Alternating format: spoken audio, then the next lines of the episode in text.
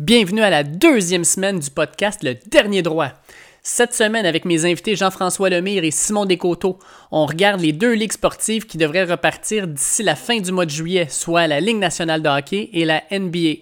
On va analyser les structures au niveau du relancement de ces ligues-là, mais aussi on veut savoir quelles sont les équipes et les joueurs qui auront profité le plus du 4 à 5 mois de congés forcés que le coronavirus aura euh, imposé. De plus, je reçois Stéphanie Roy, une ancienne de mes élèves qui vient d'annoncer sa retraite du 73 Ironman. Euh, C'était une athlète professionnelle.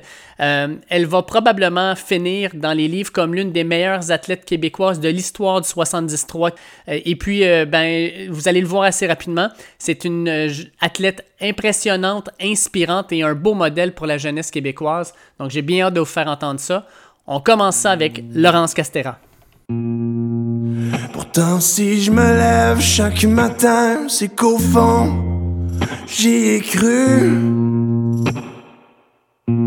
Et que j'y crois encore.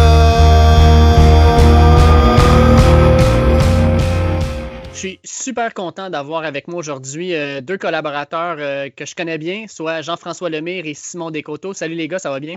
Salut, Salut, ça, ça va? va? bien? Yes. Yes, yes, good. Euh, écoutez, je vous ai demandé de, se réunir toute la gang ensemble aujourd'hui pour parler des ligues sportives qui euh, vont clairement repartir. En fait, on parle de la Ligue nationale de hockey puis de la NBA. C'est les deux seules ligues qui ont un plan clair. Euh, on ne parlera pas de baseball parce que le baseball, ça a l'air que ça ne marchera pas. Fait qu'on on va se concentrer puis on va commencer aujourd'hui avec Ligue nationale puis NBA. Je pense que ça vous va. Très excité, très, très excité du retour du sport. Ça faisait longtemps que j'attendais d'avoir des euh, nouvelles, de savoir, qu'est-ce qui allait arriver. Puis euh, juste pour les euh, ceux qui écoutent là, en ce moment, on vient d'avoir le format de qu'est-ce qui va se passer dans la NBA. Là. Ça fait environ deux heures. Fait qu'il reste encore quelques petits points à éclaircir. Fait que ça se peut qu'on soit dans le champ pour certaines affaires, mais on a les grandes lignes qui viennent juste, juste, de sortir. Yes. Puis Simon, toi, juste savoir, là, mettons, dans les trois derniers mois là, en confinement, sans sport à la télé, t'es occupé comment? Euh, ben écoute, euh, là, après un certain temps, il y avait comme une rupture de stock de farine puis de levure alimentaire. fait que les muffins puis le pain, ça a pris le bord un peu, mais ça a comme ça a concordé avec le début du golf. Fait qu'on dirait que j'ai pu euh, j'ai pu rester occupé un peu là, pendant les trois derniers. Good. Puis toi, JF? Euh, moi, j'ai j'ai eu la chance d'avoir encore mon emploi. Là. Ça m'a occupé un petit peu.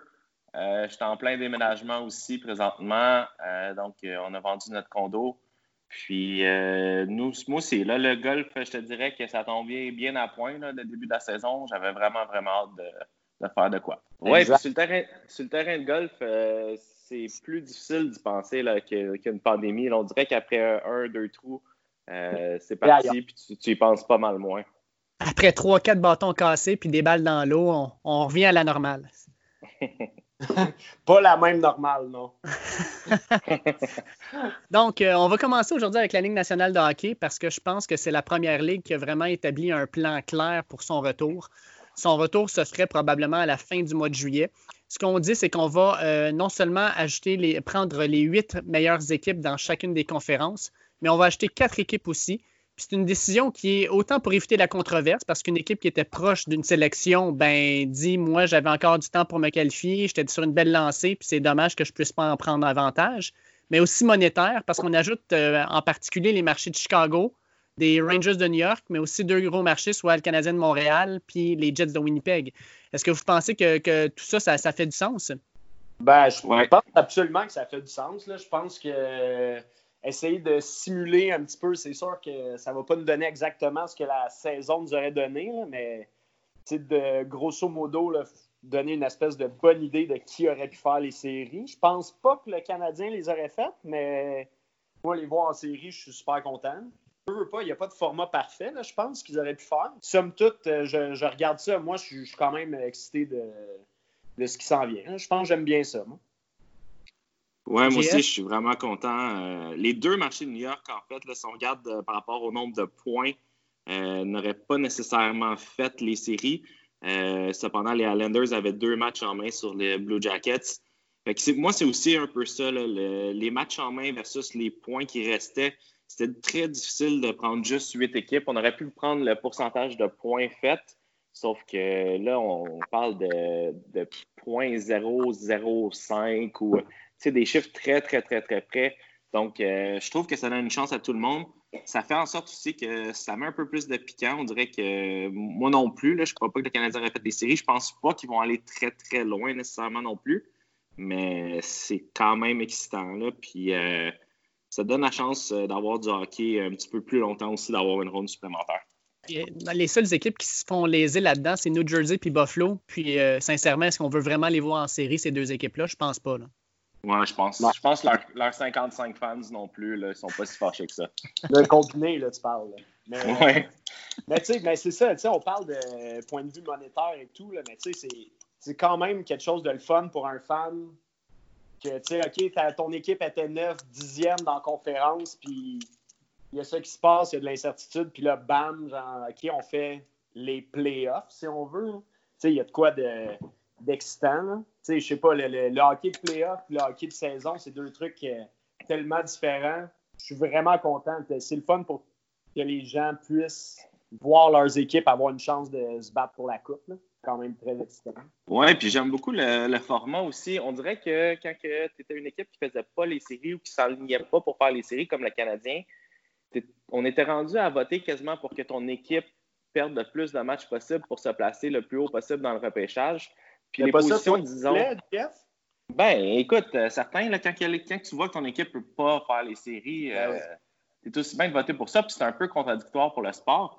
Fait que les équipes qui étaient de 9 à 12 au repêchage, qui ne sont pas les derniers pour le repêchage, qui vont avoir un très bon choix au repêchage, puis c'est excitant, sont comme ni d'un bord ni de l'autre. C'est un peu comme un point mort là, dans le classement. Je trouve que ça leur donne une chance, puis ça, ça ramène un peu d'intérêt pour ces fanbases-là. Parlant, parlant, des séries, là, en passant, on parle, mettons, du Canadien de Montréal avec Marc Bergevin. Est-ce que vous pensez que Marc Bergevin pourrait être quelqu'un qui, qui désire gagner en séries éliminatoires cette année ou simplement de perdre parce que le Canadien s'alignait pour avoir un bon choix de repêchage? Puis là, ce qu'on apprend, c'est que si le Canadien bat, par exemple, les Penguins de Pittsburgh en première ronde, ben, on perd justement ce bon choix de repêchage-là qu'on avait. Euh, moi, j'aime. Tu sais, c'est sûr que si on parle du. Euh, très long terme. Ben, je sais qu'on est dans un plan de 5 ans, ça fait un petit moment avec le Canadien, mais euh, je sais pas, j'aime pas beaucoup la philosophie de, jouer pour perdre, pour essayer de se positionner pour. Je trouve que ça va un petit peu à l'encontre de l'essence du sport, le veux, pas. Là. On a bien beau euh, être. Euh, on était combien là, dans l'Est? On était. On était huitième pour le repêchage à date. Non, c'est ça. Mais tu sais, moi j'aimerais ça. si le Canadien bat Pittsburgh, tu sais veux, veux pas. Moi, j'écoute le sport pour euh, l'émotion que ça te donne, si tu veux. Puis d'avoir une série, une mini-série contre Pittsburgh, puis de battre Nick Crosby, moi, ça. Écoute, ça, ça vaut peut-être le, le fait d'avoir un moins bon choix de repêchage. Moi, moi, jouer pour perdre, je trouve que ça. On va pas dans la bonne direction là, si on est une, euh, une, équipe qui fait ça. Ouais, je suis bien d'accord avec toi. Puis si, si on parle pas du top 3, top 4 euh, de choix, là, que c'est des. Euh, probablement des joueurs qui viennent changer ta concession. c'est très difficile à, à dire que le, choix, mettons, 8e ou 9e, si une équipe passait devant nous à la loterie, allait être meilleur que le choix que si on est 15e ou quelque chose comme ça. l'an passé, on a pu. 15e, on a choisi Cole Caulfield, puis a certains qui parlaient qu'il allait être pris au top 8 ou top 10 qu'on entendait, top 12 au maximum. Finalement, il est glissé à nous. Fait que moi, je pense que les séries, euh, ça vaut son pesant d'or, puis ça donne de l'expérience à tes joueurs, surtout une équipe qui a plusieurs joueurs relativement jeunes comme le Canadien. Je pense que c'est quelque chose que tu ne peux pas passer à côté. Là. Je pense pas que Bergevin, surtout Bergevin, souvent les gérants d'estrade sont plus ou moins contents des fois de ses performances. Puis euh, je pense que ça va faire du bien à sa fiche s'il est capable de faire les séries. Puis surtout s'il est capable de faire une ronde ou deux, là, ça, va, ça va lui faire beaucoup de bien, je pense. Ouais, mais ça serait pas ça serait pas ironique, par exemple, que Bergevin, là, cette année, on fait les séries alors qu'on ne doit même pas les faire. Imaginez là, Carey Price qui commence à garder les buts à la tête, euh, puis nous amène jusqu'en finale de la Coupe cette année, puis on la gagne. Son plan de 5 ans, il marche. Non, ouais. Ben, je pense pas que si ce scénario-là est pour arriver, je pense pas que Marc Bergevin pourra dire je vous l'avais dit. je pense pas qu'il est dans cette. Il n'y a pas cette position-là, peu importe. Dans mon agenda, je l'avais prévu celle-là, puis yes, Ah, mais sir, on était prêt. Ben. Euh, il y a des, probablement, selon vous, euh, quelques équipes qui vont se démarquer puis qui vont avoir un avantage d'avoir euh, un congé de quatre mois forcé avant le retour du hockey. Euh, moi, j'en avais placé quelques-uns. Euh, par exemple, les Bruins de Boston avaient pratiquement perdu la moitié de leurs défenseurs partant. Torrey Krug, Carlo Miller qui étaient blessés, ils vont revenir. Euh, J'avais aussi euh, identifié Colorado avec euh, McKinnon qui était blessé. Il y avait aussi Ah oui. Rantanen, Nazem Kadri, Wilson, Calvert. Fait qu'il y a sûrement quelques équipes que vous voyez qui, qui vont être avantagées par ce, ce congé forcé-là. là. Ouais, ben écoute, je suis bien d'accord avec toi. Colorado, là, particulièrement, moi, les gros noms comme McKinnon, Rantanen, c'est des difference makers, là, ceux-là. puis j'aime beaucoup l'équipe de Colorado en partant. Euh, ils ont fini avec un nombre de points assez élevé pour ne pas avoir à jouer la ronde préliminaire. Donc, ils se qualifient directement pour la prochaine ronde. D'avoir ces, euh, ces joueurs clés-là en santé, des, des joueurs hyper rapides en plus, euh, je pense que ça va être euh, un gros, gros, gros, gros atout pour eux autres. Ben, un petit peu dans le même sens que ce que tu dis. Tu sais, veux, veux pas, c'est un, un sport qui joue. On va parler du basket plus tard, mais tu sais, le hockey, euh, ça joue sur la glace. là. Les, les gars, ça fait trois mois qu'ils ont quoi? Ils n'ont pas, ils ont pas un- une arena chez eux. Là. Tu sais, veux, pas la cohésion d'équipe puis tout ça. Je pense que ça va pas être euh, right off the gate. Là, ça va pas être top. Fait que l'offensive, je pense, ça va être dur au début. Je pense d'avoir des talents, des scoreurs naturels en partant, comme euh, justement Rantanen puis euh, McKinnon. je pense que ça va vraiment. eux, ils vont être capables de mettre le ton et de faire la différence rapidement. tu sais. je pense que justement, c'est le genre d'équipe qu'en partant, avoir des. des- ben, c'est sûr, il n'y a personne qui se plaint jamais d'avoir des, euh, excellents talents naturels dans l'équipe, mais eux, je pense que ça va. euh, ils vont amener de l'offensive rapidement. Je pense que l'offensive, ça va être dur d'amener au début là, de la reprise. Ouais, je suis d'accord. Puis moi, d'un autre côté, euh, l'équipe sur qui je vais, je vais mettre pratiquement tous mes jetons, là, si j'étais au casino, c'était ça. sincèrement, moi, je pense que j'irais avec Chicago. Chicago, euh, il n'aurait probablement pas fait les séries, mais ils rentrent reposés. C'est une équipe qui a énormément d'expérience avec Jonathan Taze, Patrick Kane, Duncan Keith. Sincèrement, j'ai l'impression qu'ils vont être dangereux. Euh, puis je pense que plusieurs, euh, plusieurs équipes devraient se méfier des, euh, Blackhawks de Chicago parce que l'expérience qu'ils ont connue lors de leurs différentes conquêtes de la Coupe, Coupe Stanley, ça va simplement les aider dans, cette nouvelle aventure-là. je, je vais aller dans le même sens que toi. Je pense que les Oilers doivent pas être super contents d'avoir euh, d'avoir eu comme cadeau les Blackhawks en première ronde pour se qualifier pour les séries. Puis euh, David, euh, tu parlais au casino des jetons euh, que tu mettrais au casino pour gagner euh, tout le gros lot. Les Blackhawks, présentement, pour gagner la Coupe Stanley, selon le site mybookie.ag, 66 pour 1. Les, deuxièmes, les deuxièmes meilleurs odds possibles sur, 20 sur 24 équipes qui se. qui se Ils ont les deux, qualifient, là. Wow. Oui, c'est les deuxièmes plus, euh, plus haut pourcentage. Puis euh, 66 pour 1, c'est excellent. Euh, c'est sûr qu'ils doivent jouer une ronde supplémentaire à tout le monde. Donc, pour gagner la Coupe Stanley, maintenant, pour eux, c'est 5 rondes. Mais quand même, là, 66 pour 1, c'est vraiment intéressant, je pense. Effectivement. Puis, tu sais, on parle de 5 rondes, mais en même temps, souvent, ce qui arrive dans les séries éliminatoires, c'est qu'on vient de passer à travers les 82 matchs, qui est comme un marathon au hockey. C'est un, c'est un sport tellement physique. Puis, on arrive en série, puis là, le jeu monte en intensité, puis là, ça devient comme un, une game d'attrition. C'est qui va être capable de survivre. Alors que là, on va arriver pour la majorité en santé, on va être reposé. Je suis d'accord avec euh, toi, Simon, de, euh, il n'y aura peut-être pas une belle cohésion au départ, mais je pense que l'expérience va compter pour beaucoup. Puis, ben, peut-être dans le même, dans le même, euh, dans même lignée, là, Washington pourrait aussi s'en sortir pas pire avec leur expérience. Puis peut-être euh, même Pittsburgh avec Crosby, Malkin, le temps en santé. Ouais. C'est un méchant trio. Là. Oui, exact. Je pense vraiment Chicago, là, veut, veut pas. Là, parles de Taze qui va être vraiment genre qui joue bien des deux côtés de la glace. Euh, tu sais, Kane est capable à lui seul de faire la différence. Je sais pas c'est qui qui va starter pour, euh, pour Chicago, mais tu sais, Crawford, euh, peut-être qu'il est capable de. Tu sais, il y a vraiment plusieurs vétérans, je pense, qui peuvent vraiment faire la différence. Edmonton. euh, Ouais, mais tu sais, euh, Ta- Taze va probablement jouer contre McDavid, mais il n'y a personne chez Edmonton qui est capable de garder Kane. Là. Non, exactement. Fait que je suis- Justement, ça pourrait être une. euh, Tu sais, McDavid, c'est sûr, il est capable d'exploser, mais comme tu le dis, Chicago. Mais tu sais, euh, peut-être qu'ils ont fait leur temps aussi, là, veux, veux pas. Peut-être que ça va être un petit pétard mouillé, là, tout ça. là. Edmonton, il arrive. Ben, tu sais, ils ont juste 5 victoires de plus que Chicago. Ça va être intéressant. Tu sais, Dressaitel puis Mc, euh, McDavid, Nugent Hopkins aussi, ils jouent pas si, si mal que ça. Et On verra. Ça va être intéressant, ce duel-là, mettons.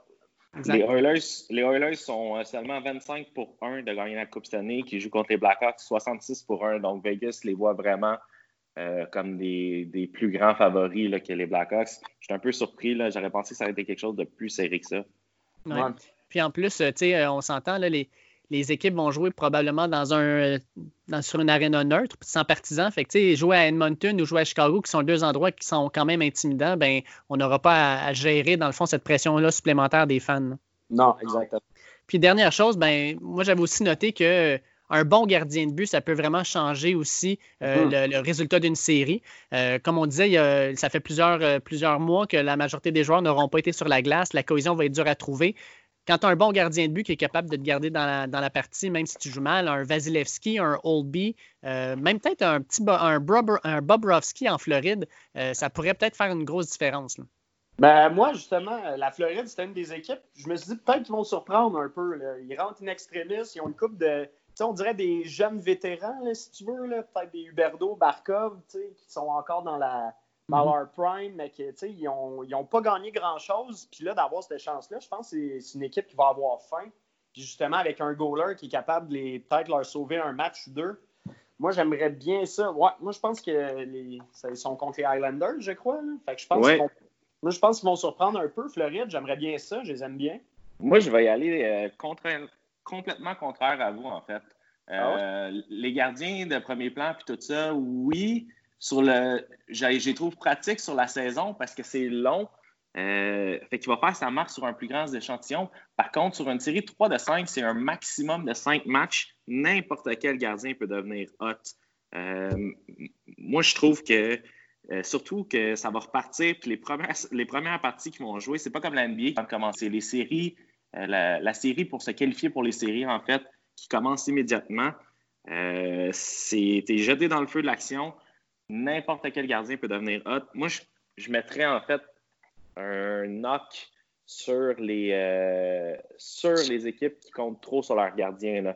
Malheureusement pour le Canadien, on, entend les rumeurs comme quoi que les Pingouins ne sont pas super contents d'affronter Price en 3 de 5. Moi, euh, je suis pas tellement d'accord avec ça. Euh, n'importe quelle équipe peut avoir un gardien qui va, qui va devenir hot vite. C'est juste les, les l'équipe qui est en avant du gardien va faire une plus grande différence que le gardien, selon moi. Oui, OK. On va y aller avec ça. Moi, j'aime bien ça. J'avais en fait, euh, avant qu'on passe pour la NBA, j'avais une, autre question pour vous. Je voulais savoir, euh, est-ce que vous pensez que les équipes qui vont jouer le 3 de 5 pour se qualifier aux séries vont avoir un avantage ou un désavantage de jouer une série avant de commencer les séries éliminatoires euh, traditionnelles? Mais je ne sais pas si je vois un si, un si grand désavantage de jouer une série 3 de 5 j'ai comme l'impression que ces équipes-là vont arriver et vont avoir quand même du succès contre les équipes qui sont euh, favorites ou qui ont leur laissé passer pour les séries directement. Ben, moi, je sais pas. Ce que je pense, c'est que, ceux qui vont faire, justement, qui essayent encore de se qualifier pour les séries, mais j'ai de la misère à croire qu'ils sont avantagés dans le sens qu'il y a la moitié qui vont se faire éliminer. Mais, euh, tu sais, je sais pas, ça dépend vraiment. Je pense que les, équipes qui font l'espèce de round robin, justement, pour euh, leur classement, des équipes comme Boston qui ont, qui ont vraiment été là souvent, je pense qu'ils savent, eux, on va voir comment ils vont agir, mais je pense qu'ils vont arriver quand même la, pédale dans le tapis. Là. Je pense pas qu'ils vont laisser. Je pense pas qu'ils vont juste rester sur le fait qu'eux sont déjà qualifiés. Ils savent qu'il faut qu'ils arrivent avec du momentum quand ça va compter. Je pense que justement, mettons, on, va, on peut parler de Boston, qui, qui, est peut-être euh, sont, I guess, les favoris, puis qui ont vraiment un vieux leadership, qui ont fait beaucoup de, séries éliminatoires. Je pense qu'eux, ils vont arriver vraiment près. Je pense pas qu'ils vont sortir du round robin en se disant on, est, on va essayer de ne pas se blesser, on veut rester en santé, puis on se prépare. Je pense qu'il faut qu'ils arrivent euh, prêts à jouer. Le seul, euh, avantage, le seul avantage que je vois dans tout ça pour eux autres, c'est justement c'est d'avoir euh, tout de suite un petit peu des matchs compétitifs par contre, euh, quand tu te trouves dans le top 4 dans une conférence, je pense que tu y es pour une raison. Je pense que c'est parce que tu as un talent supérieur à d'autres équipes. Euh, puis ce talent-là, ben, éventuellement, va ressortir. Moi, la seule chose que je voudrais peut-être vérifier, c'est euh, quelles sont les équipes qui, normalement, sont habituées de sortir fortes au départ d'une saison. C'est une équipe dans les 20 premiers matchs qui a fait un 16-4, un 17-3. Donc, une équipe qui a mm-hmm. déjà montré qu'ils sont capables, en commençant une saison, de sortir fort. Ben, d'après moi, ça va juste être répliqué dans ce genre de tournoi-là.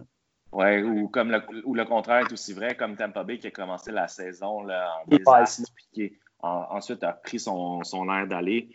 Je ne sais pas s'ils vont continuer sur la même lancée ou s'ils vont avoir un, autre départ lent. Euh, ça serait à voir. Puis j'avais une dernière euh, question pour vous, les gars aussi. La NHL, souvent, on les critique euh, d'être très, très stiff, pas très innovateur.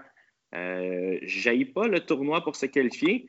Par contre, je déteste le, les top 4, les deux équipes top 4 dans l'Est, les deux équipes top 4 dans l'Ouest, qui doivent jouer trois games pour décider de quel seed ils vont avoir. Je trouve ça un peu ridicule après avoir joué. La NHL a joué 70 euh, parties dans la saison, il en restait 12.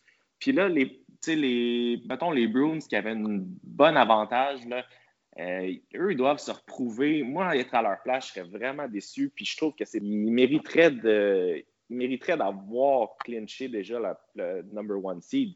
Et ça fait, ça fait 70 games qu'on joue, puis ils savent déjà qu'ils ont, ont, ramassé au-dessus de 100 points déjà.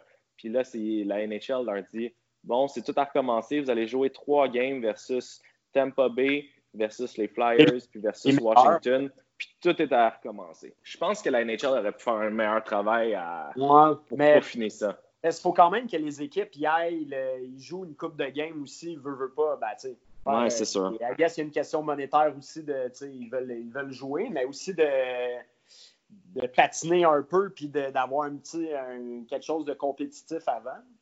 Ah, puis euh, le Lightning, c'était le Lightning avait voté contre d'ailleurs cette proposition-là parce que les autres le disaient, ils disaient on, c'est complètement ridicule. On a, joué pendant 70 matchs, on s'est rendu où est-ce qu'on est, puis là, tout ça est oublié.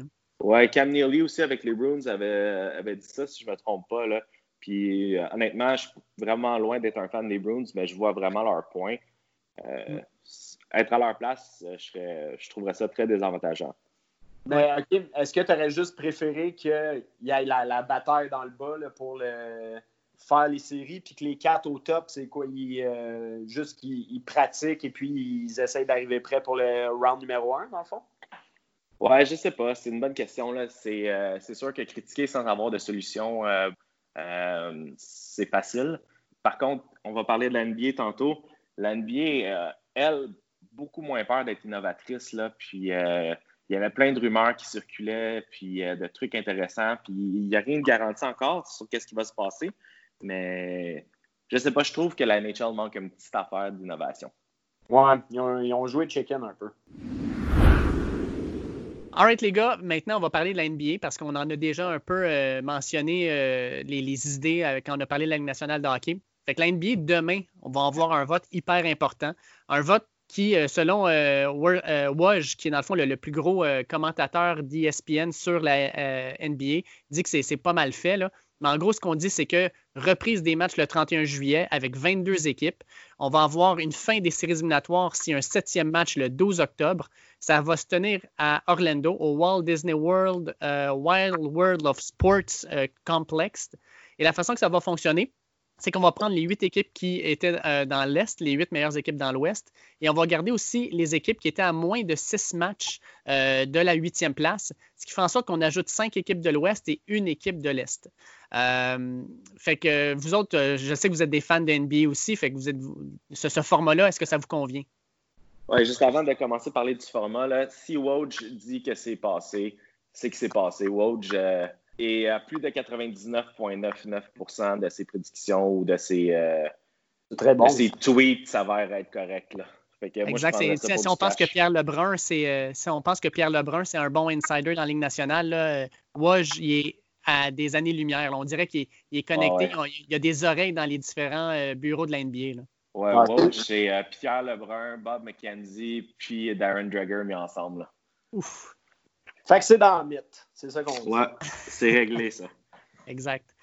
Fait que non, mais c'est ça. Fait que, au niveau du format, est-ce que ça vous convient? En fait, tu veux dire juste euh, les formats des équipes, là, toi? Oui, exact. Euh, d'avoir cinq équipes dans l'Ouest, mais seulement une dans l'Est qui remonte, euh, d'avoir un déséquilibre comme ça, est-ce que ça vous convient? Oui, ben en fait, il y a plusieurs joueurs puis plusieurs organisations qui s'avaient mentionné que, dont Damon Lillard là, des Trailblazers, qui mentionnait que si son équipe n'avait pas de chance de se qualifier pour des séries. Euh, ça valait pas la peine de recommencer à jouer pour ces équipes-là. Puis je pense que la majorité des joueurs de la NBA abordaient dans ce sens-là. Donc, de ramener juste les équipes qui sont à six matchs ou moins des séries. La NBA avait quand même quelques matchs de moins disputés que la NHL. Donc, les six matchs et moins, je trouve que c'est vraiment bien. Puis ça va donner une chance à certaines équipes. Ça permet aussi d'insérer euh, la, star montante euh, Zion Williamson. Fait que je pense qu'il n'y a personne qui est bien, bien déçu de ça. Non, exact. les équipes dans l'Est qui pourraient se sentir lésées, là, mais pas, ils n'avaient pas des très bons. Euh, ils n'avaient pas beaucoup de victoires derrière la cravate cette année. Là. On parle de Charlotte, Chicago, New York. Euh, ils ont... Charlotte avait 23 victoires. Phoenix, de l'autre bord, qui va faire les playoffs, en avait 26. Le moins de Knicks que je peux avoir dans ma télévision, le mieux que c'est. Ah, ben c'est ça. puis tu parlais de Zion. Là. Je pense que la NBA outre le côté euh, monétaire, veut le faire rentrer à tout prix en séries éliminatoires. Je pense que euh, quand on regarde la NBA actuellement, des stars qu'on va regarder, peu importe notre affiliation à une équipe, il y en a seulement trois. Il y a LeBron James nécessairement. Je pense que Steph Curry rentre là-dedans parce que euh, c'est un joueur qui est vraiment polarisant, mais là, ne sera pas en série. Il y en a qui diraient Kawhi Leonard, mais Kawhi Leonard, nous, on l'aime beaucoup parce qu'il a joué avec les Raptors, là, mais à l'extérieur, c'est pas une c'est pas une personnalité qui est vraiment euh, éclatante puis polarisante. Au contraire, il est tellement taciturne. Puis ben, je pense que Zion rentre là-dedans. Zion, c'est la future star. Puis juste son retour au jeu, ça a amené tellement d'attention sur la NBA. La NBA veut juste bâtir son, euh, son brand, là, sa marque. Puis je pense que ça, s'ils font les séries, s'ils se qualifient comme huitième, ça serait absolument fou. Là. Ah oui, tellement électrisant comme joueur, Zion Williamson. Euh, dominant. On n'a pas eu la chance de le voir énormément là, dans, les, euh, dans la NBA. Il a joué un, un, nombre réduit de matchs dû à des blessures. Mais avoir un Zion Williamson qui s'est remis de ses blessures et qui a un, un peu de temps pour se reposer, ça, ça devrait être très, très, très excitant pour les fans de la NBA. Ben oui, exactement. C'est. Euh, sais, juste, on regardait, mettons, pour euh, si on regardait le prix des billets, toutes les parties contre euh, Nouvelle-Orléans, c'était tout le temps des, euh, les parties les plus en, demande. Tout le monde veut voir Zion Williamson. Voir un, un, gars de son gabarit, aussi agile, rapide, autant d'impulsion, puis qui, est, qui, qui, a autant d'habileté, c'est. C'est un talent générationnel. C'est sûr que tout le monde. Depuis, depuis LeBron, justement, il n'y a pas eu aucun aucun joueur comme ça. Steph Curry, est peut-être le, plus habile, le meilleur shooter de tous les temps, mais Zion, c'est quelque chose à voir. moi, avec l'NBA, c'est sûr, j'aurais tout fait pour que Zion il soit dans les séries. C'est ce qu'ils ont fait. oui, exact. Puis un, peu, un peu comme on a fait avec la Ligue nationale, moi j'ai le goût de vous entendre sur euh, c'est qui les équipes qui, selon vous, sont le plus avantagées dans l'Est. Je, je vais vous laisser, là, moi j'ai les miennes déjà dans ma tête, mais j'ai le goût de vous entendre en premier. Simon? Euh, les équipes les plus avantagées dans l'Est. Euh, ben, je vais prêcher pour euh, ma paroisse un peu. Toronto. Là, ils ont, ils ont, peut-être perdu de momentum un peu, mais on dirait que c'est tellement une équipe qui a été polyvalente, qui ont, malgré les blessures, tout le monde a été capable. le bench, il est tellement sorti fort, tellement souvent pour sortir l'équipe. Le bench a tellement été bon, on dirait qu'ils sont capables de s'habituer à toutes les situations. Sûrement grâce au coaching beaucoup. Fait je pense que eux, d'arriver dans une situation justement qui est un petit peu euh, qui sort de la normale, une espèce de saison réduite avec euh, playoff, patati patata, on dirait que j'aimerais ça les voir justement. Euh, je pense qu'ils vont être super forts. Philadelphie, je pense que tout le monde en forme, c'est une équipe qui est qui est quand même redoutable. Je pense que ça va être les deux dans l'Est qui vont battre. Il y a Milwaukee qui vont, ils vont pas être mauvais non plus, mais je pense que Philadelphie, Toronto, ça va être. Euh, Quand tu parles de Philadelphie en forme, est-ce que tu parles sûrement pas de Joel Embiid? Il n'a jamais été en forme. Ben, ben, plus, que, plus que le reste du temps, mettons. Tu sais, est capable de jouer six bonnes games. Mais moi, ce que j'aimerais savoir, parce qu'on n'a pas eu d'image encore, moi, je veux voir Joel Embiid présentement. après trois mois à rien faire, il y a de l'air de quoi, là? À quoi il ressemble. C'est clair qu'il n'a pas passé trois mois dans son sol à lever des poids. Ben, j'espère qu'il y a des hauts plafonds dans son sol. Non, ah, parce que pour ceux qui ne savent pas, là, on parle d'un jeune bonhomme à 7 pieds, 7 pieds 2, là, fait que c'est pas, pas un petit format. Là.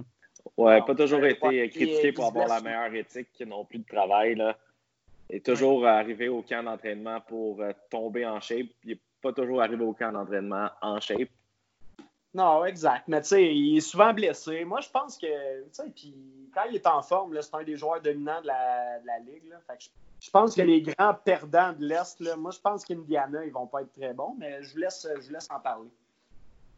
Euh, moi, je vais y aller dans le même sens un peu que Simon. J'aime bien les équipes qui se connaissent, qui ont des vétérans, qui connaissent leur rôle, que quand ça va recommencer euh, dans la NBA, ils manqueront pas beaucoup, euh, ils manqueront pas un step. Les, équipes qui jouent ensemble depuis longtemps, que les, gens, dans le fond, il ne reste pas de rôle à définir. ils, vont, ils vont embarquer, puis c'est le même coach depuis quelques années, c'est les mêmes joueurs depuis quelques années. Donc, pas de. Tout le monde sait qu'est-ce qu'ils doivent amener à l'équipe.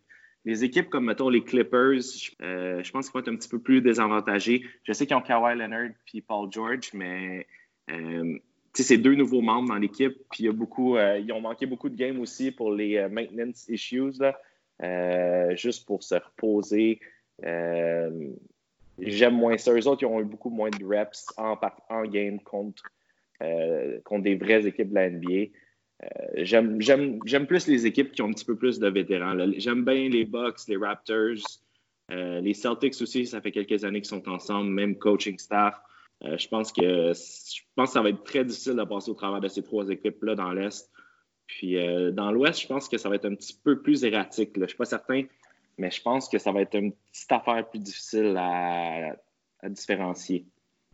Moi, les Lakers, euh, sincèrement, euh, je pense que ça va être dangereux quand on considère qu'Anthony Davis et LeBron James, qui ont eu euh, des petits problèmes de santé puis qui ont joué vraiment une bonne partie de la saison, vont être reposés. LeBron James reposé, c'est dangereux, peu importe contre qui il joue. Je suis d'accord avec toi avec les Clippers, mais moi, mon équipe, personnellement, moi, je vais avec Dallas. Doncic, il était blessé, mais c'est un joueur qui a été tellement dominant cette année. Il va revenir, il va être en santé.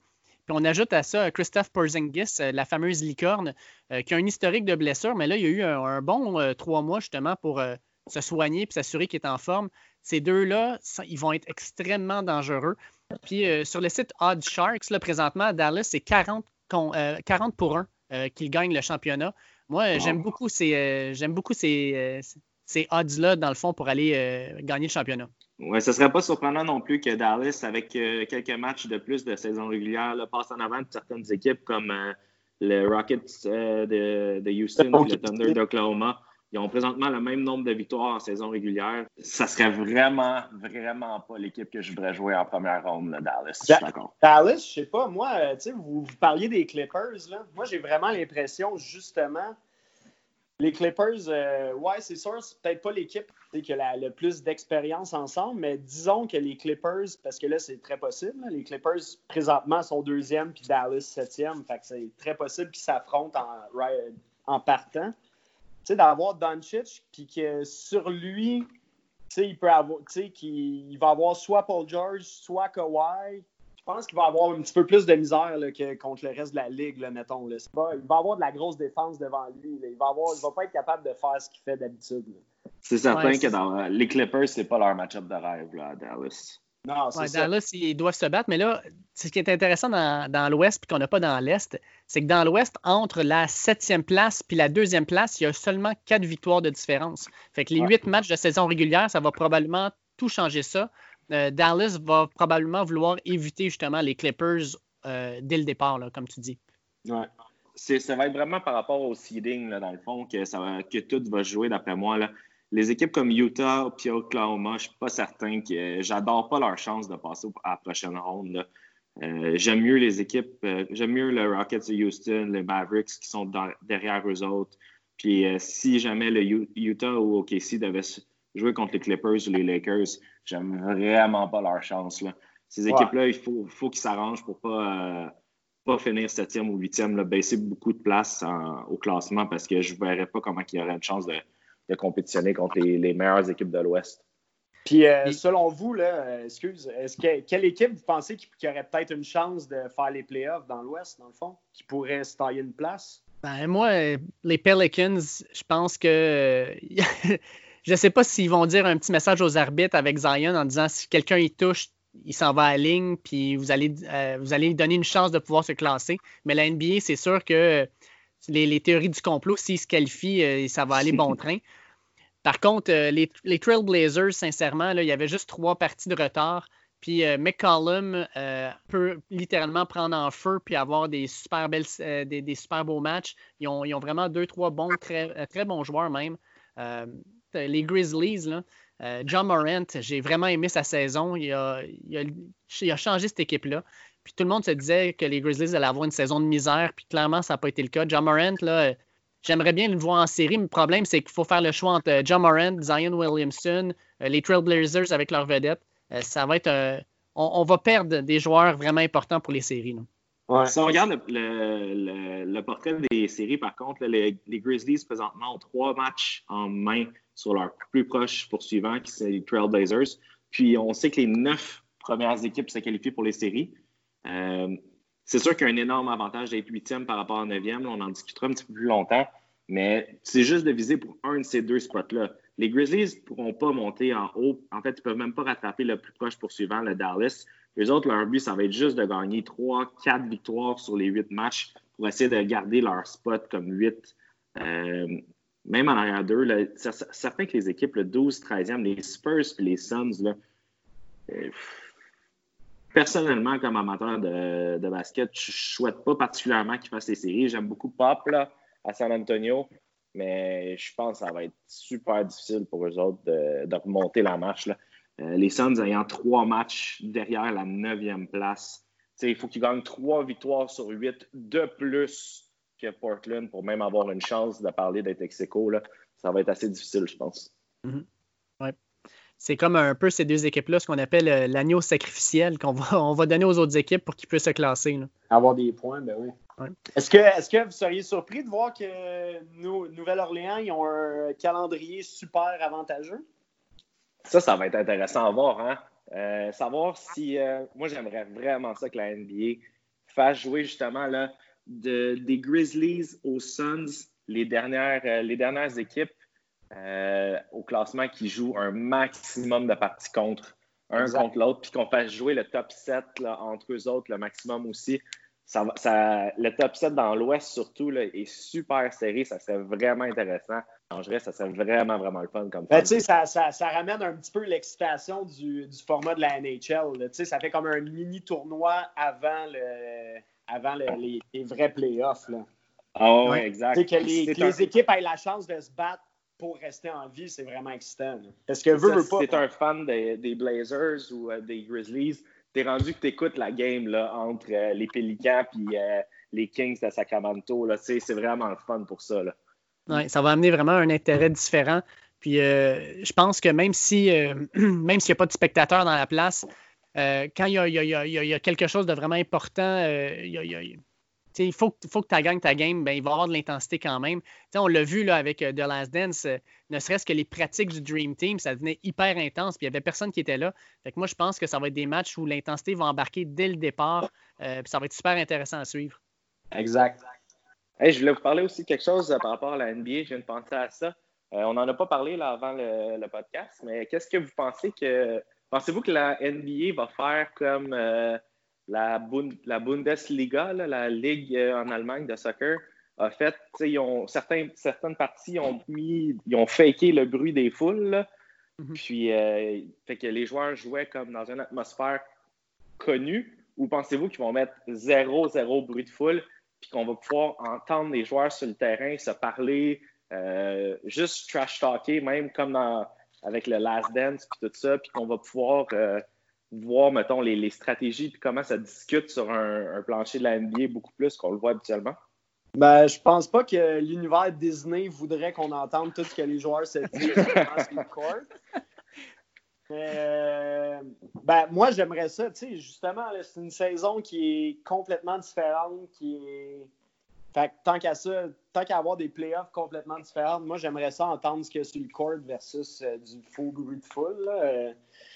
Fait que euh, non, moi j'aimerais vraiment ça, euh, vraiment plus avoir les oreilles sur le, parquet, puis entendre vraiment c'est quoi que ça se dit.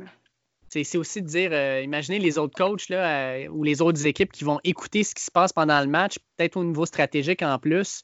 ça leur donne peut-être une idée en fait de l'autre équipe, qu'est-ce qu'ils veulent faire. Mais je suis d'accord avec toi, par exemple, Simon, c'est qu'ils n'auront pas le choix de mettre un délai de 5 secondes pour enlever certains non, non approprié pour Disney. Euh, mais ça reste quand même que ça va être super intéressant à suivre.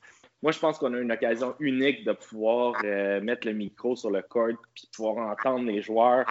Puis même s'il y a un tape delay là, de 5-10 secondes pour euh, le langage non approprié, ben oui, c'est ça. Puis au pire, juste entendre les, souliers puis tout ça sur le court, ça va vraiment rappeler comme une atmosphère de comme quand tu joues au pick-up basketball. Puis c'est vraiment sharp, je trouve, pour les fans. Puis c'est une occasion qu'on n'aura probablement jamais à refaire ça.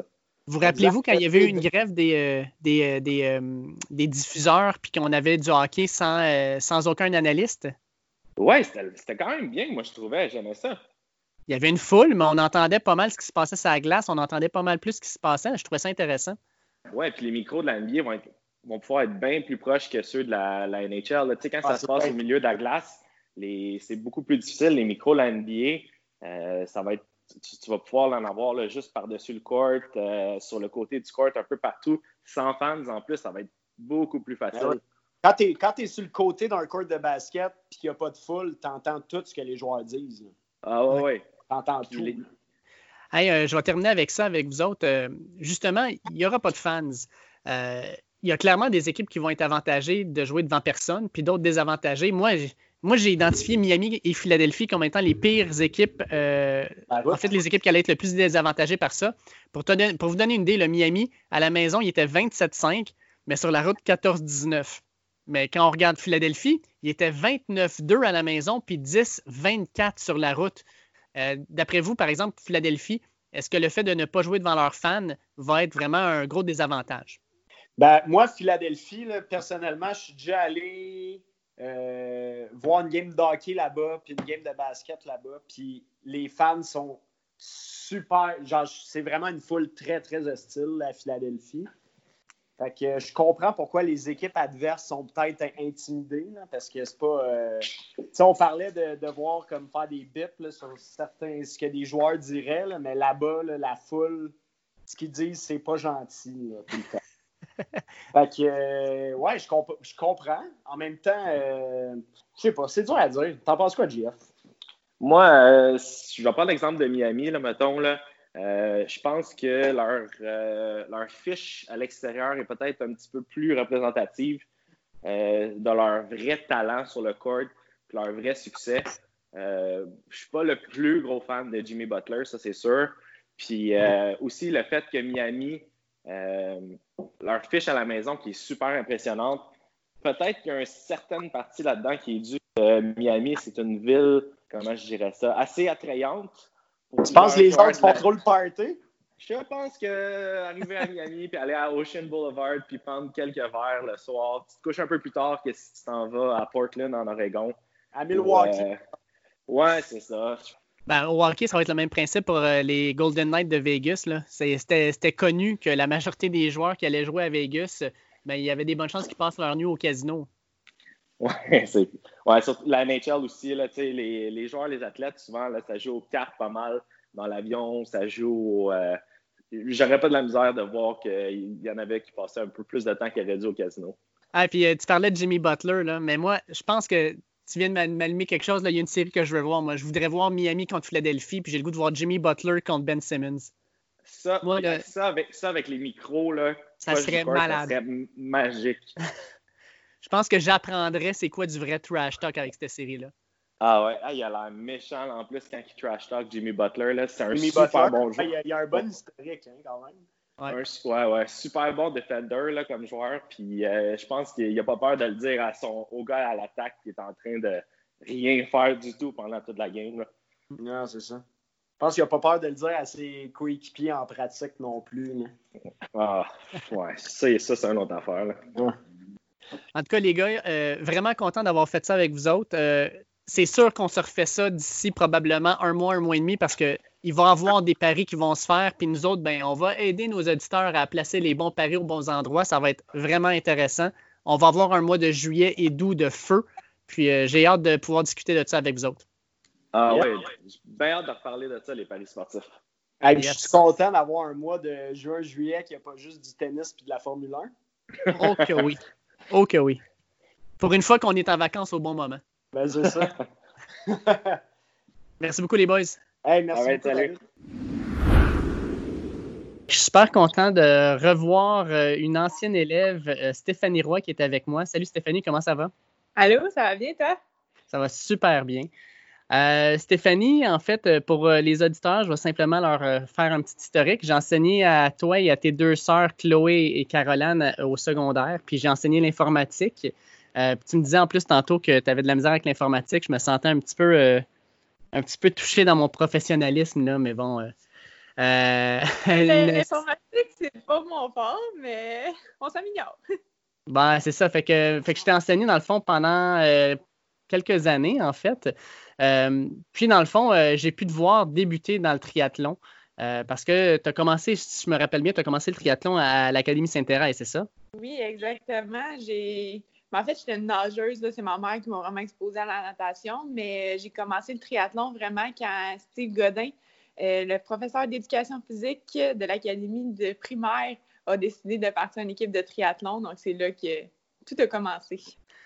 Puis, euh, dans le fond, euh, il faut comprendre que tu as, fait du triathlon euh, au secondaire aussi pendant pratiquement toutes tes années. Puis, éventuellement, ben, tu es devenue une athlète professionnelle de 73. Tu as été probablement l'une des, sinon la meilleure athlète de 73 féminine du Québec pendant quelques années.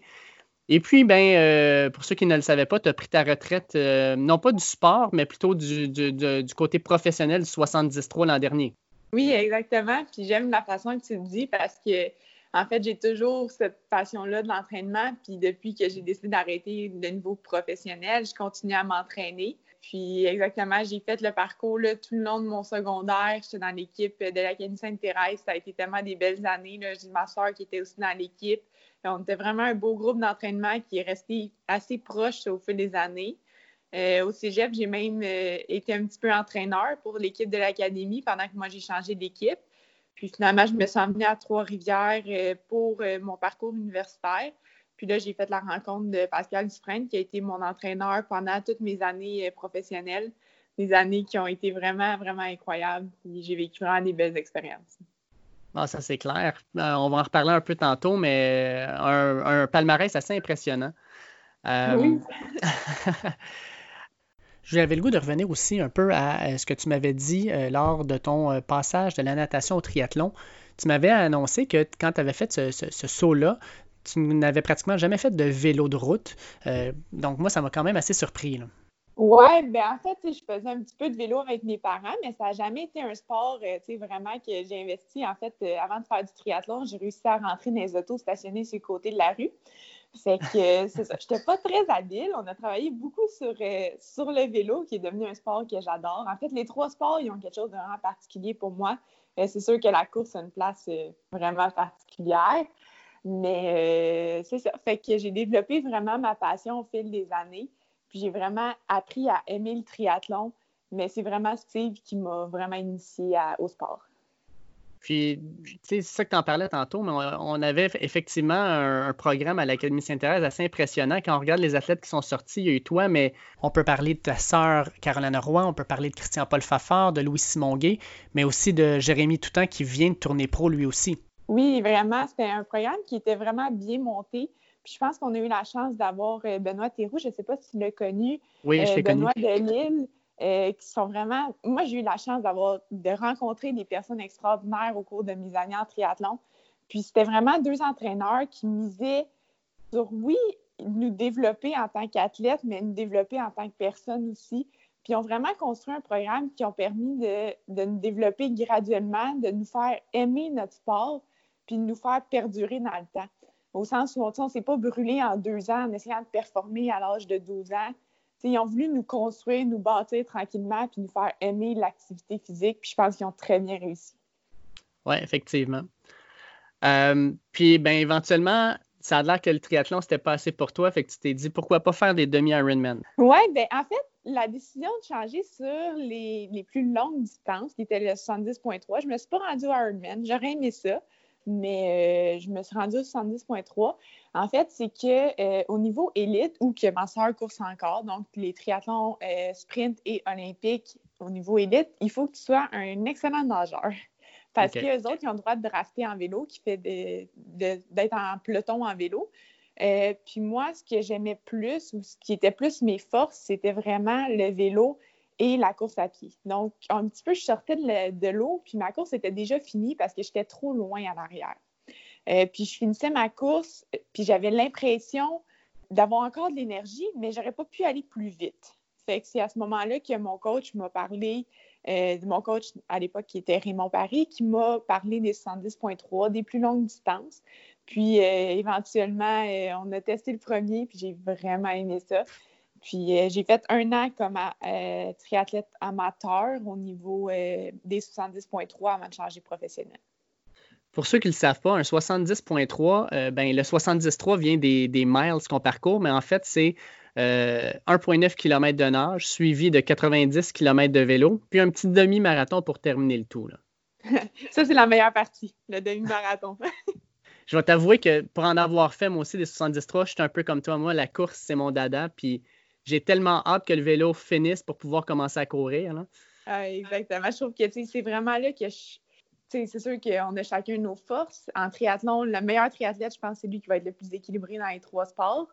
Mais, euh, moi, la course, c'était là que je rattrapais les gens. C'est là que je me sentais forte, quand ça allait bien, bien sûr. Mais euh, de façon générale, la course se déroulait assez bien, puis j'avais confiance en cette partie-là. Fait que pour moi, c'était vraiment euh, la partie bonbon.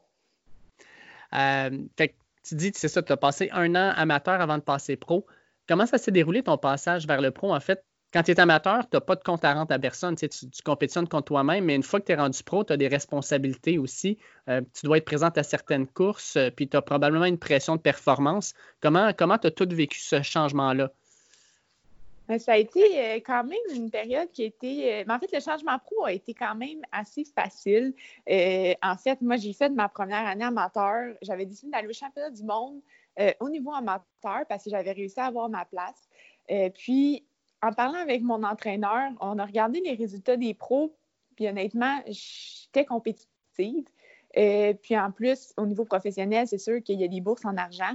Puis dans plusieurs courses, avec les résultats que j'avais faits dans mon année professionnelle, j'aurais pu obtenir euh, des bourses en argent.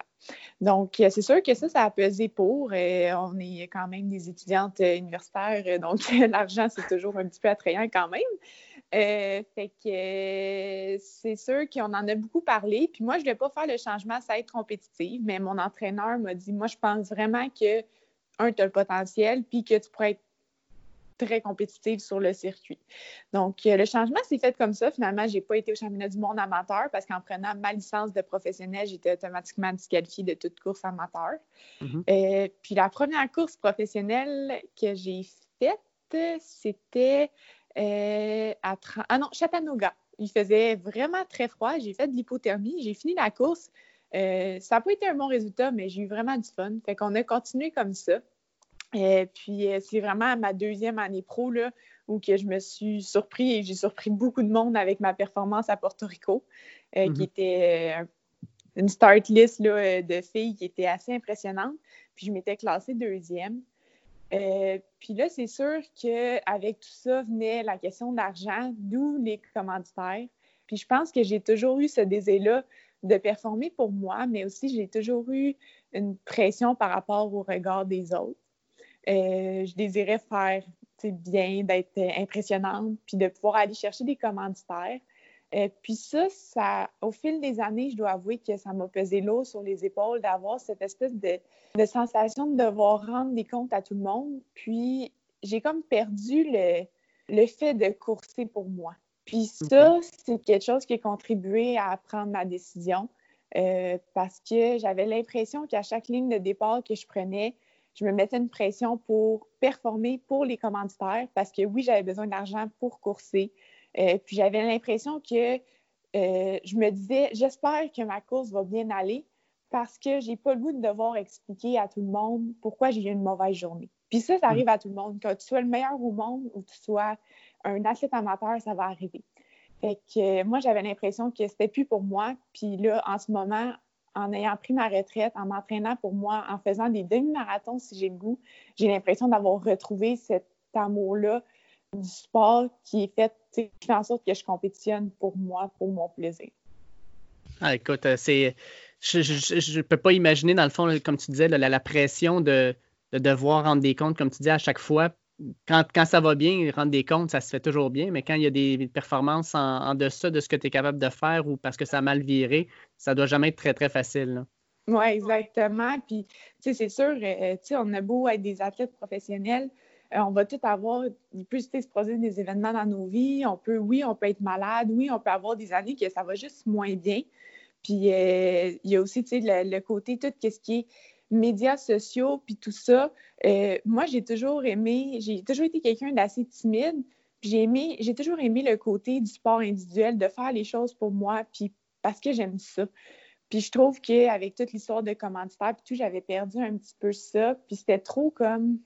J'aime pas ça, avoir trop d'attention. puis là, avec la, performance à Porto Rico, puis après ça, la victoire à Riley dans la même année sur un vraiment court, une vraiment courte période, euh, ça m'a comme surpris. Puis j'ai comme embarqué là-dedans un peu pas contre mon gré, parce que oui, c'est le fun. Puis oui, c'était le fun de, gagner, de, de, se faire féliciter. On veut tous être valorisés dans la vie. Mais euh, je pense qu'au fil des années, ça m'a comme rattrapé. Puis vraiment, il y en a qui sont excellents, des athlètes sur les médias sociaux, qui vont faire des vidéos, puis tout ça. Mais moi, j'ai pas ce côté-là. Moi, ce que j'aimais, ce qui me faisait triper, c'était de m'entraîner fort, pas de mettre mes caméras partout pour faire des vidéos. Puis parlons-en de ton, euh, au final de ton parcours pro, euh, de ton palmarès. Là, on parle, comme tu disais, bon, victoire à Cozumel, victoire à Raleigh en 2017, Deuxième place à Porto Rico en 2017. Euh, victoire au Eagleman 73 en 2018. Sixième place et neuvième place à Boulder en 2018-2019. Puis une seizième place au championnat du monde féminin de 73 en 2017. C'est un palmarès assez impressionnant. Surtout parce que euh, ben, tu étais beaucoup plus jeune que la majorité des autres euh, personnes, les, autres femmes avec qui tu compétitionnais. Oui, exactement. C'est sûr que moi, j'arrivais sur la ligne de départ, honnêtement, puis dans mes premières courses, j'avais de l'air vraiment d'un petit bébé. Puis je pense qu'il y en a beaucoup qui se demandaient euh, qu'est-ce que tu fais là? Tu n'étais pas sur le bon départ. Euh, parce que y a des courses que j'avais presque 10 ans de moins que l'autre plus jeune compétitrice. Fait que oui, c'était. Je pense que je suis quand même fière de ce palmarès-là. Puis comme je disais à mon entraîneur, ben, mon ancien entraîneur, Pascal, euh, quand j'ai pris la décision d'arrêter, j'ai dit il y en a beaucoup qui vont trouver que je suis jeune. Je suis jeune pour prendre ma retraite, mm-hmm. mais en même temps, moi, ça fait quand même des années que je suis dans le sport. J'ai commencé, j'avais 11 ans. Puis j'ai eu peut-être une carrière professionnelle qui n'a pas été si longue que ça, mais j'ai vécu qu'est-ce que 99% de la population vivra jamais. C'était des années incroyables. J'ai réussi des performances qui, pour moi, représentent tellement parce que quand j'ai commencé à courser professionnel, j'avais pas hyper confiance en moi. Puis j'étais même pas certaine de pouvoir être compétitive. avant la course à Porto Rico, sérieusement, là, j'étais sur le bord de la crise de panique parce que dans ma tête, moi, j'arrivais plus que dernière. Si c'était possible d'arriver 40e sur 20, dans ma tête, c'était ça. Là. Je, je me faisais battre par tout le monde. Fait que d'avoir accompli ça, pour moi, c'est quelque chose que je suis vraiment fière. Avec raison. Puis euh, d'ailleurs, je te lève mon chapeau parce que c'est vraiment pas facile. Je dois, euh, je dois te poser une question parce que euh, le 73 au Québec a pris son envol, je pense, avec euh, l'événement du Mont-Tremblant. le 73 puis le Ironman du Mont-Tremblant, je pense que ça a été une magnifique vitrine pour les meilleurs athlètes, non seulement au Québec puis au Canada, mais à travers le monde. C'est, je pense, un des demi-Ironman et un des Ironman les plus appréciés sur le circuit. C'était quoi ta relation avec le 73 de Tremblant? Parce que je sais que tu l'as fait à quelques reprises. Euh, c'était quoi ta relation avec cet événement-là qui était dans ta cour? Honnêtement, c'est une des courses que je déteste le plus sur le circuit. Euh, je trouve que c'est un événement incroyable pour donner une visibilité au Québec. Euh, c'est un événement qui est hyper bien organisé. Qu'est-ce qui fait que je le déteste? La température. Euh, je suis une petite bébête à chaleur. Si on regarde toutes les courses où j'ai vraiment bien performé, c'était des courses qui faisaient 35 euh, degrés et plus. Euh, donc, pour moi, la dernière année que je l'ai faite, j'ai fini à la clinique médicale en hypothermie. donc, j'ai pas une hyper bonne relation avec la course à tremblant. Dans les dernières années, en fait, j'ai même pas pris le départ de cette course-là pour aller plutôt coursé au sud des États-Unis, à Eagleman, Riley, qui étaient pas mal dans les mêmes euh, dates. C'est pas. Euh, c'est pas le parcours parce que je trouve que c'est un beau parcours qui nous permet en tant qu'athlète d'avoir des encouragements souvent. Mais euh, pour moi, à cause de la température, c'est pas la meilleure course. Puis moi, je me disais aussi, tu sais, moi, on, s'était croisés quand tu avais eu ton hypothermie. Euh, puis je me dis, tu sais, quand tu sais que ta famille est là, que tes amis sont là, puis que tu ne termines pas la course, ça devait être encore plus dur de, de, de devoir prendre la décision d'arrêter. Oui, vraiment. C'est jamais le fun. Le monde, tu sais, ah, tu, dois, tu dois pousser à tout prix. Euh, oui, mais si j'étais en haut de la cour de la conception, puis si je la descendais, je pense pas que je me rendais euh, consciente. Je pense que vraiment, j'étais vraiment en hypothermie. Sais aussi le fait de se dire, bon, ben, il faisait quand même 13 cette journée-là. Je, je supporte vraiment pas le froid. Fait que oui, il y avait comme un certain jugement de, ben, voyons donc, il fait pas si froid que ça.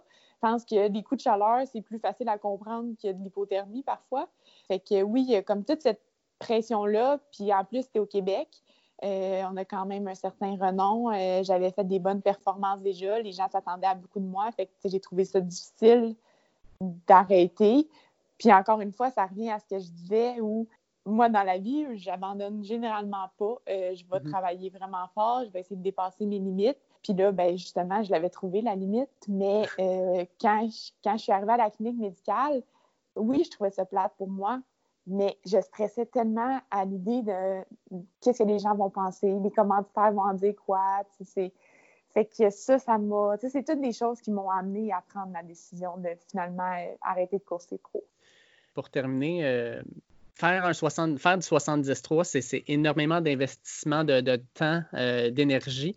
Euh, qu'est-ce qui, permet à Stéphanie Roy tous les matins de se lever et de se dire à matin, je vais aller faire un deux heures de vélo à fond de train, je vais aller nager, puis après ça, courir 20 km. je vais... Qu'est-ce qui, t'allume, qu'est-ce qui te, te, pousse justement à faire ton entraînement? maintenant que j'ai arrêté? ben, pendant que tu étais pro, puis maintenant que tu as arrêté, effectivement? Euh, pendant que j'étais pro, euh, ben c'est sûr, vraiment le désir de performance. Euh, je fais rien à moitié. Fait que, tu sais, je me disais, je, je course professionnelle, puis j'avais vraiment le désir d'atteindre le meilleur de moi-même. Puis honnêtement, je pense que c'est juste en moi, l'amour du sport, l'amour du triathlon, de, dépassement, de trouver la, la limite, de chaque jour me dire, je me suis donné, j'ai travaillé fort. Euh, mm-hmm. Puis pour moi, ça, c'était vraiment important. Puis c'est sûr que j'ai un, réseau aussi d'amis, euh, ma famille, tout ça, très sportif. Donc, ça devient aussi social. Tu sais, j'ai rencontré mon copain comme ça euh, par le sport. ma soeur qui fait beaucoup de triathlon, son copain aussi qui est dans le triathlon. Donc, ça, ça devient quelque chose qui est agréable.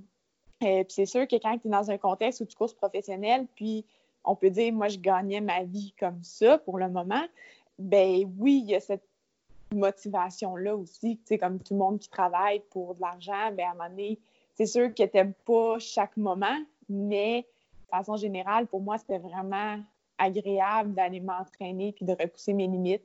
Puis mon entraîneur, il avait vraiment bâti un réseau puis euh, un environnement qui était tellement agréable puis propice à la performance que c'était vraiment simple puis facile pour nous de, de repousser nos limites à chaque jour.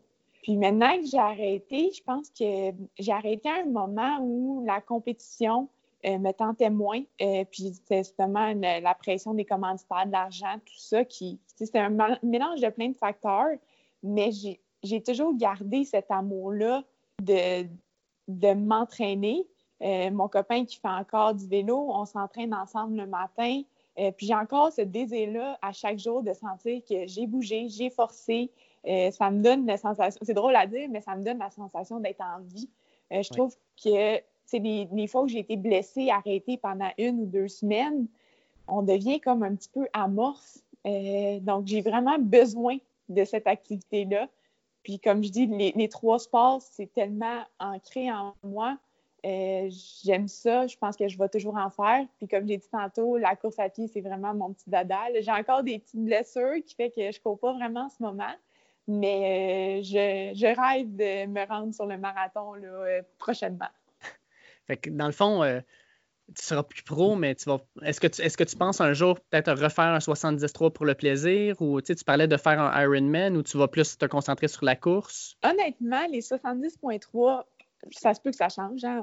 tout le monde peut changer dans la vie, mais euh, je dirais que non, parce que j'ai quand même atteint un certain niveau de performance. Mon meilleur temps était 4h15, est-ce que je pense pouvoir refaire 4h15 sur un demi-Ironman un jour? Non. non, non, ça c'est impossible. Puis euh, ça ne m'intéresse pas nécessairement d'aller faire un demi-Ironman pour faire, je dis un temps au hasard qui, est très bon. Là, je, mais mettons 5 heures, ben c'est certain que oui, c'est un temps qui est, bon, qui est excellent, mais quand tu as fait 4h15, ça perd un petit peu de, son euh, wow. Euh, puis en ce moment, je ne ressens pas le désir de, retourner faire un triathlon. Puis vraiment, comme mon cœur, est vraiment à la course. Puis moi, je vise vraiment le marathon.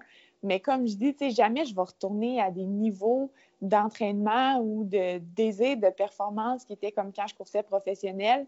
Puis la journée où je vais faire le marathon, c'est parce que je vais sentir que, ou un demi-marathon, que j'ai le goût de faire une course, puis je vais la faire pour moi. Il n'y a personne qui va, ben oui, ma famille, tout ça, mais je, je veux pas que ça devienne quelque chose de retomber dans cette espèce de boucle-là de médias sociaux puis de commanditaires. Euh, fait que, tu sais, courir pour la simplicité de courir puis parce que j'aime mon sport. Génial. Ben écoute, euh, j'espère te croiser dans une course euh, de demi-marathon ou de marathon éventuellement. ça serait vraiment un très grand plaisir de courir à tes côtés. Puis euh, ça, a été un énorme plaisir de te parler ce matin. Puis j'espère qu'on va avoir l'occasion de, se reparler dans le futur, euh, peut-être euh, justement de course à pied ou simplement de peut-être d'événements qui vont se passer éventuellement. Oui, je suis certaine qu'on va finir par se croiser dans un événement. Espérons-le. Merci beaucoup, Stéphanie. Merci à toi. Un énorme merci à Stéphanie Roy et aussi à mes collaborateurs Jean-François Lemire et Simon Descoteaux pour cette semaine. Si jamais vous avez des commentaires, des questions, si vous voulez simplement avoir des nouvelles du dernier droit et suivre l'actualité sportive, je vous invite à aller sur notre compte Twitter en commercial Dernier Droit sans espace.